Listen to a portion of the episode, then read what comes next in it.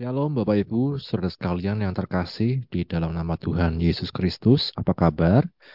Puji nama Tuhan, di sore hari ini kita kembali berjumpa secara online dalam belajar bareng Tabernakel. Mari sebelum kita belajar firman Tuhan lebih lagi, kita terlebih dahulu berdoa. Bapa, kami bersyukur untuk kesempatan yang Kau beri kepada kami di sore hari ini untuk kami belajar dari firman-Mu. Bukalah hati kami, pikiran kami, dan mampukan kami, ya Roh Kudus, untuk mengerti, memahami, dan menguatkan kami untuk kami melakukan firman-Mu. Anak-anak-Mu yang mendengarkan, yang bersama-sama belajar, kiranya juga Engkau memberkati, dan Engkau yang memampukan kami menjadi pelaku-pelaku firman-Mu. Kami bersyukur di dalam nama Tuhan Yesus kami berdoa. Amin. Bapak Ibu, saudara sekalian, kita akan melanjutkan pembelajaran kita. Kita sudah sampai di episode yang ke-35. Yang topik kali ini adalah menguduskan hari Sabat. Kita kembali diingatkan tentang skema-skema suci. Ada bagian luar halaman, ada bagian halaman, ada bagian ruang suci atau ruang kudus, dan ada bagian ruangan mahasuci. Pintu gerbang menjadi titik awal kita percaya bahwa Tuhan Yesus adalah Tuhan dan Juru Selamat kita. Di Mezbah Korban Bakaran kita diingatkan tentang korban Kristus yang menebus kita dan memperdamaikan kita dengan Bapa di surga. Kolam pembasuhan mengingatkan kita tentang sakramen baptisan air, peristiwa kita meninggalkan kehidupan lama, manusia lama, dan mengenakan manusia baru yang terus-menerus diperbaharui. Pintu kemah adalah batas antara halaman dan ruang suci. Di pintu kemah ini berbicara tentang baptisan Roh Kudus atau kepenuhan Roh Kudus yang memampukan orang percaya untuk hidup dalam kesucian dalam ruang suci. Di dalamnya ada meja roti pertunjukan atau meja roti sajian yang di sana berbicara tentang kehidupan yang dipenuhi oleh firman Tuhan. Kemudian ada pelita emas yang menunjukkan kehidupan manusia yang dijadikan sebagai terang. Pelita dikatakan ketika kita berada di dalam Yesus. Kemudian mezbah dupa adalah bagaimana kehidupan manusia, orang percaya dipenuhi dengan doa dan penyembahan kepada Bapa di surga. Bukan hanya saat kita beribadah di gereja, tetapi juga tiap-tiap hari kita menaikkan doa dan penyembahan dalam peristiwa apapun. Pintu tirai menjadi pembatas antara ruang suci dan ruang mahasuci. Saat peristiwa Yesus disalib, pintu tirai yang begitu tebal ini terbelah menjadi dua dari atas sampai ke bawah. Pintu tirai ini berbicara tentang kuatnya keinginan manusia untuk hidup sesuai dengan firman Tuhan, tetapi tidak mampu karena dengan kekuatan sendiri seringkali manusia gagal. Itu sebabnya kita perlu korban Kristus, kita perlu anugerah Tuhan untuk kita dapat masuk ke ruang mahasuci, mengalami satu persekutuan dengan Allah Bapa di surga dalam satu relasi yang intim. Ya, maka Yesus ini yang membuka jalan bagi kita sekalian untuk kita sampai kepada Bapa. Maka dikatakan firman Tuhan, tidak ada orang yang dapat sampai kepada Bapa kalau tidak melalui Yesus Kristus. Bapak Ibu, saudara sekalian, di episode yang lalu kita berbicara tentang penebusan segala yang sulung. Di Keluaran 34 ayat 19-20, di sana Tuhan mengingatkan tentang kepemilikan dan penebusan dari segala yang sulung. Hak kesulungan dalam tradisi Yahudi ini sangat istimewa. Ada berbagai macam keistimewaan di mana anak sulung, misalnya mereka mendapat bagian yang lebih dari orang lain, mereka juga mendapat hak, ya, misalnya dalam kerajaan untuk menjadi raja dan lain sebagainya. Namun kita melihat ada juga peristiwa di mana Esau memandang rendah hak kesulungan. Ya, dikatakan dalam Ibrani, jangan ada orang yang mempunyai nafsu yang rendah seperti Esau, dia memandang rendah hak kesulungan, menukarnya dengan semangkuk, ya, sup yang merah-merah itu, kata firman Tuhan. Anak sulung dalam perjanjian baru, dalam konteks perjanjian baru, dapat diartikan sebagai ditebus oleh darah Yesus. Kalau kita melihat peristiwa ketika bangsa Israel keluar dari tanah Mesir, anak-anak sulung itu dikatakan harus ditebus, ya, anak-anak sulung itu milikku, kata Tuhan. Nah, bagi kita sekalian, dikatakan kita ditebus oleh darah Yesus dengan tanda darah. Anak-anak sulung Mesir, kemudian yang lain selain bangsa Israel, dikatakan mereka mati ketika malaikat maut lewat, ya, di sekitar mereka. Tapi bagi rumah-rumah yang di ambang pintunya ada tanda darah, malaikat maut ini lewat dan selamatlah anak-anak sulung bangsa Israel. Ini merupakan tanda penebusan oleh darah Yesus, tanda darah yang itu dikatakan menjadi jaminan keselamatan kita ketika kita beriman di dalam Kristus Yesus. Gereja atau orang percaya juga disebut sebagai jemaat anak-anak sulung. Kita dapat membacanya dalam Ibrani 12 ayat 23. Artinya bahwa kita telah ditebus oleh darah Kristus. Maka mari hargai hak kesulungan ini di dalam Yesus. Oleh penebusannya, kita berhak juga menerima berkat-berkat sulung bagi orang percaya yang di sana dihubungkan dengan keselamatan maupun juga kehidupan yang kekal. Amin, Bapak Ibu Saudara sekalian. Dan saat ini kita masuk satu tema yang baru, yaitu menguduskan hari Sabat. Masih dalam rangkaian firman Tuhan kepada Musa setelah dikatakan peristiwa patung anak lembu emas, kemudian Tuhan memberi kesempatan kembali baik kepada bangsa Israel, orang-orang yang mau mengikut Tuhan, mereka diberikan kesempatan. Nah, di sisi lain Tuhan pun memberikan peringatan-peringatannya. Yang itu sudah kita pelajari, baik itu jangan ada Allah lain di hadapanku, kemudian peringatan untuk memperingati hari raya roti tidak beragi, kemudian kemarin kita belajar tentang penebusan, tentang hak kesulungan, dan saat ini kita belajar tentang menguduskan hari Sabat. Kita buka bersama-sama dalam Keluaran pasal 34 ayat yang ke-21. 6 harilah lamanya engkau bekerja, tetapi pada hari yang ke-7 haruslah engkau berhenti, dan dalam musim membajak dan musim menuai haruslah engkau memelihara hari perhentian juga. Amin. Berbahagia setiap kita yang membaca, mendengar, melakukan firman Tuhan. Dikatakan 6 harilah lamanya engkau bekerja, tetapi pada hari yang ke-7 haruslah engkau berhenti, dan dalam musim membajak dan menuai haruslah engkau memelihara hari perhentian juga. Ini saya katakan tadi dalam rangkaian perintah Tuhan, ya, kepada Musa yang kemarin kita baca tentang segala yang lahir terdahulu, tentang hak kesulungan, setiap yang sulung haruslah kau tebus dan lain sebagainya. Dan saat ini kita belajar tentang hari Sabat. Perintah ini sejatinya juga sudah disampaikan Tuhan, misalnya di Keluaran pasal 20. Saat Musa diberikan 10 perintah Allah, ya. Kita baca Keluaran pasal 20 di ayat yang ke-8. Keluaran 20 ayat 8, ingatlah dan kuduskanlah hari Sabat. 6 hari lamanya engkau akan bekerja dan melakukan segala pekerjaanmu, tetapi hari ke-7 adalah hari Sabat Tuhan Allahmu. Maka jangan melakukan sesuatu pekerjaan, engkau atau anakmu laki-laki, atau anakmu perempuan, atau hambamu laki-laki, atau hambamu perempuan, atau hewanmu, atau orang asing yang di tempat kediamanmu. Sebab 6 hari lamanya Tuhan menjadikan langit dan bumi, laut dan segala isinya, dan ia berhenti pada hari ke-7. Itulah sebabnya Tuhan memberkati hari Sabat dan menguduskannya, atau mengkhususkannya. Jadi Bapak Ibu Saudara sekalian, kita melihat perintah ini sudah disampaikan di Keluaran 20, kemudian disampaikan lagi di Keluaran pasal 34. Artinya bangsa Israel terus diingatkan untuk mereka menguduskan hari Sabat. 6 hari lamanya engkau bekerja, hari yang ke-7 istirahat. Itu intinya. Maka Sabat dalam pengertian sederhananya adalah istirahat. Menguduskan hari Sabat kalau kita lihat dalam ayat-ayat tadi, yaitu menghargai Tuhan, dalam arti kita menghargai firman Tuhan.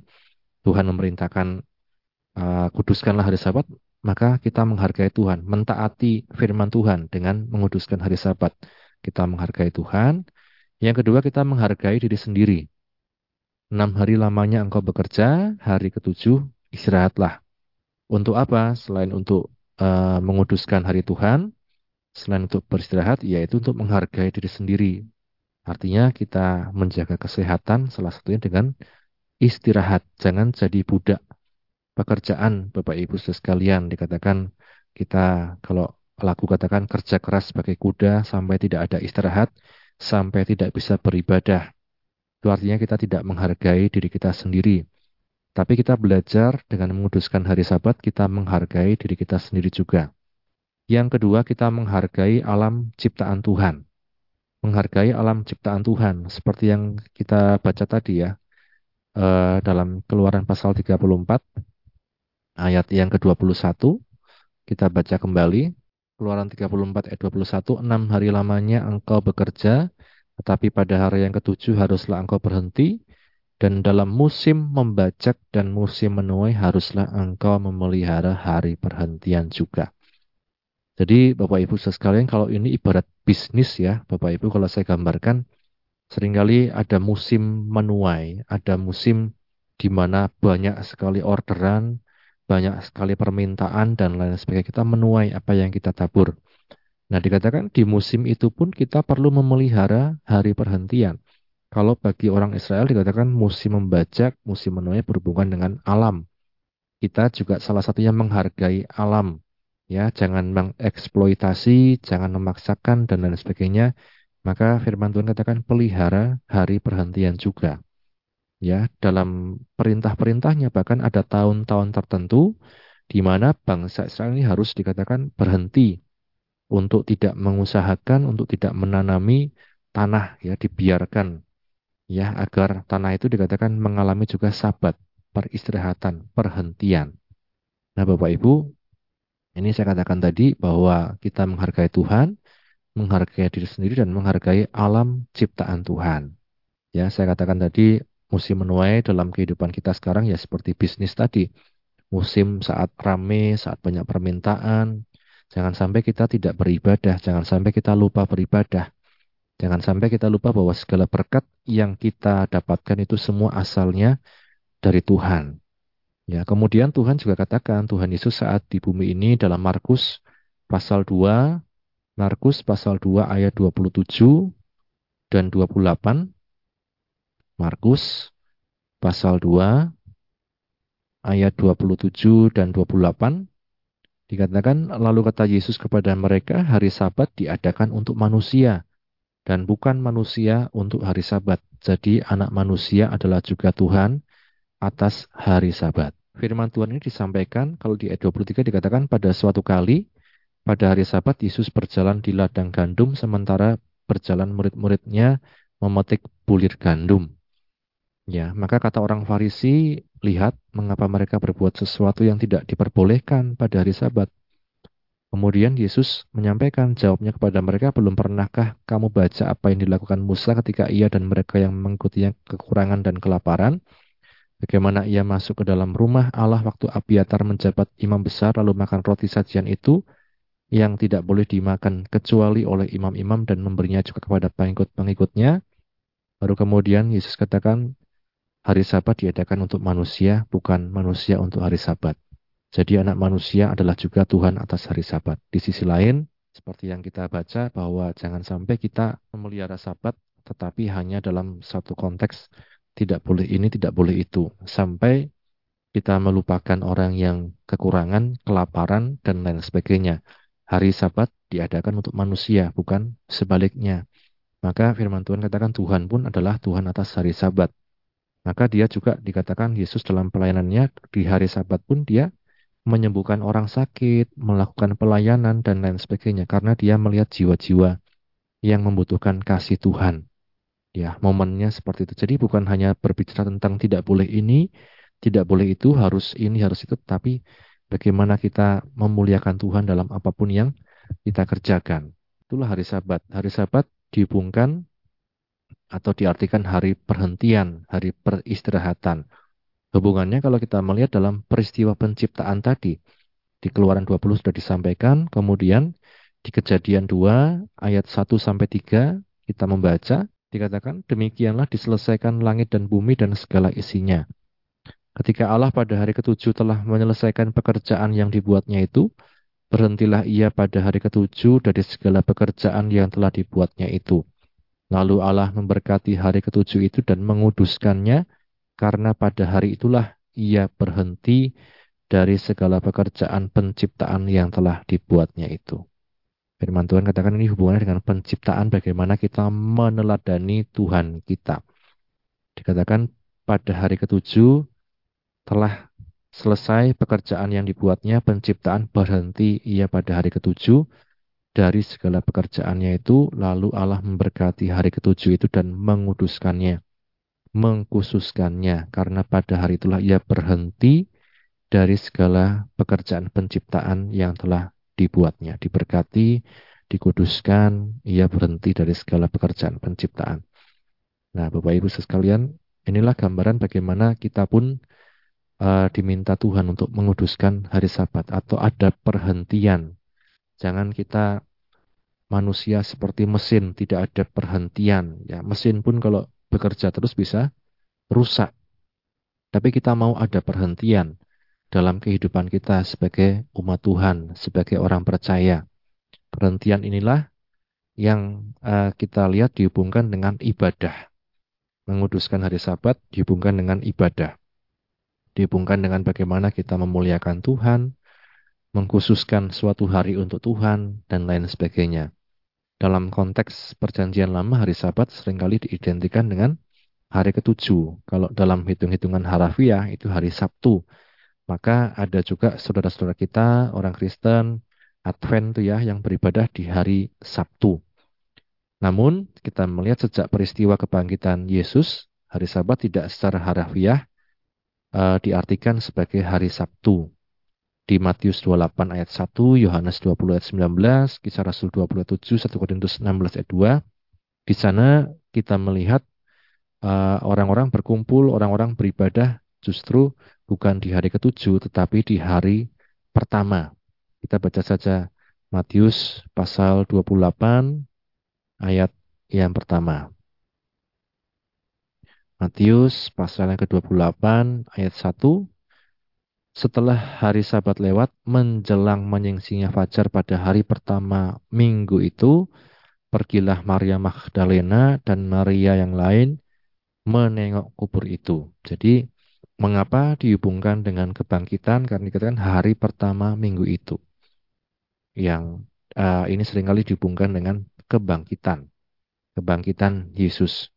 Kemudian Yohanes 20 ayat 19, ketika hari sudah malam pada hari pertama minggu itu, berkumpullah murid-murid Yesus di suatu tempat dengan pintu-pintu yang terkunci karena mereka takut kepada orang-orang Yahudi. Pada waktu itu datanglah Yesus dan berdiri di tengah-tengah mereka dan berkata, damai sejahtera bagi kamu. Amin. Ya, ini kita melihat pada hari pertama minggu itu berkumpullah murid-murid Yesus di suatu tempat. Jadi ini setelah kebangkitan juga ya, setelah kebangkitan Yesus. Kemudian kita melihat lagi di Kisah Rasul 20 ayat yang ke-7. Kisah Para Rasul 20 ayat yang ke-7 dikatakan, pada hari pertama dalam minggu itu, ketika kami berkumpul untuk memecah-mecahkan roti, Paulus berbicara dengan saudara-saudara di situ karena ia bermaksud untuk berangkat pada keesokan harinya. Pembicaraan itu berlangsung sampai tengah malam. Ya, dikatakan tadi, pada hari pertama dalam minggu itu ada perkumpulan, ada memecah-mecahkan roti. Kalau zaman sekarang mungkin kita bisa melihat dalam perjamuan kudus. Ada ibadah, ada perjamuan kudus. Ya, itu di hari pertama dalam minggu itu. Jadi ini Bapak Ibu sekalian. Kemudian satu lagi di 1 Korintus 16 ayat yang kedua. 1 Korintus 16 ayat yang kedua dikatakan, pada hari pertama dari tiap-tiap minggu, hendaklah kamu masing-masing sesuai dengan apa yang kamu peroleh menyisihkan sesuatu dan menyimpannya di rumah supaya jangan pengumpulan itu baru diadakan kalau aku datang. Ya, dikatakan ini tentang persembahan. Pada hari pertama dari tiap-tiap minggu hendaklah kamu masing-masing sesuai dengan apa yang kamu peroleh menyisihkan sesuatu, menyimpannya di rumah. Jadi ada banyak ayat ya yang menunjukkan bagaimana setelah kebangkitan Yesus, Sabat itu bukan sekedar berbicara tentang hari Sabtu tetapi hari ibadah. Dan setelah kebangkitan Yesus yang tadi kita melihat pada hari pertama minggu itu, itulah dijadikan sebagai hari Minggu, hari ibadah. Ya, Bapak Ibu, bagi kita sekalian, kita pun salah satunya dengan mengingat dan menguduskan Sabat, yaitu selain kita menghargai diri sendiri dengan berhenti beristirahat, kita pun beribadah di hari Minggu. Nah, itu Bapak Ibu, hari Sabat ini kita melihat juga berhubungan dengan sampai nantinya kekekalan. Di Ibrani pasal yang keempat, ya, kita baca Ibrani pasal yang keempat. Kita baca saja mulai dari ayat yang pertama. Sebab itu baiklah kita waspada supaya jangan ada seorang di antara kamu yang dianggap ketinggalan, sekalipun janji akan masuk ke dalam perhentiannya masih berlaku. Karena kepada kita diberitakan juga kabar kesukaan sama seperti kepada mereka, tetapi firman pemberitaan itu tidak berguna bagi mereka, karena tidak bertumbuh bersama-sama oleh iman dengan mereka yang mendengarnya. Sebab kita yang beriman akan masuk ke tempat perhentian seperti yang ia katakan. Sehingga aku bersumpah dalam murkaku, mereka takkan masuk ke tempat perhentianku, sekalipun pekerjaannya sudah selesai sejak dunia dijadikan. Sebab tentang hari ketujuh pernah dikatakan di dalam suatu nas, dan Allah berhenti pada hari ketujuh dari segala pekerjaannya. Dan dalam nas itu kita baca, mereka takkan masuk ke tempat perhentianku. Jadi sudah jelas bahwa ada sejumlah orang akan masuk ke tempat perhentian itu, sedangkan mereka yang kepadanya lebih dulu diberitakan kabar kesukaan itu tidak masuk karena ketidaktaatan mereka. Sebab itu ia menetapkan pula suatu hari, yaitu hari ini, ketika ia setelah sekian lama berfirman dengan perantaraan Daud seperti dikatakan di atas, pada hari ini jika kamu mendengarkan suaranya, janganlah keraskan hatimu. Sebab andai kata Yosua telah membawa mereka masuk ke tempat perhentian, pasti Allah tidak akan berkata-kata kemudian tentang suatu hari lain. Jadi masih tersedia suatu hari perhentian, hari ketujuh bagi umat Allah. Ya, masih tersedia hari perhentian hari ketujuh bagi umat Allah, hari Tuhan. Sebab barang siapa telah masuk ke tempat perhentiannya, ia sendiri telah berhenti dari segala pekerjaannya, sama seperti Allah berhenti dari pekerjaannya. Karena itu, ayat 11, baiklah kita berusaha untuk masuk ke dalam perhentian itu, supaya jangan ada seorang pun jatuh karena mengikuti contoh ketidaktaatan itu juga. Jadi Bapak Ibu, perhentian kita di dalam Tuhan. Perhentian kita bukan hanya tentang di dunia ini, tetapi suatu saat nanti dikatakan ada satu hari di mana entah kita dipanggil Tuhan, entah kita mengalami pengangkatan, itu dikatakan ada hari perhentian bersama dengan Tuhan. Berhenti dari segala pekerjaan kita. Maka firman Tuhan, mari kita berusaha masuk dalam perhentian itu. Kalau saya katakan, dikatakan tadi hari ini, kapan? Ya hari ini. Kita belajar tiap-tiap hari untuk masuk ke hadirat Tuhan, untuk bersekutu dengan Tuhan. Ya, salah satunya apa? Lewat firman Allah.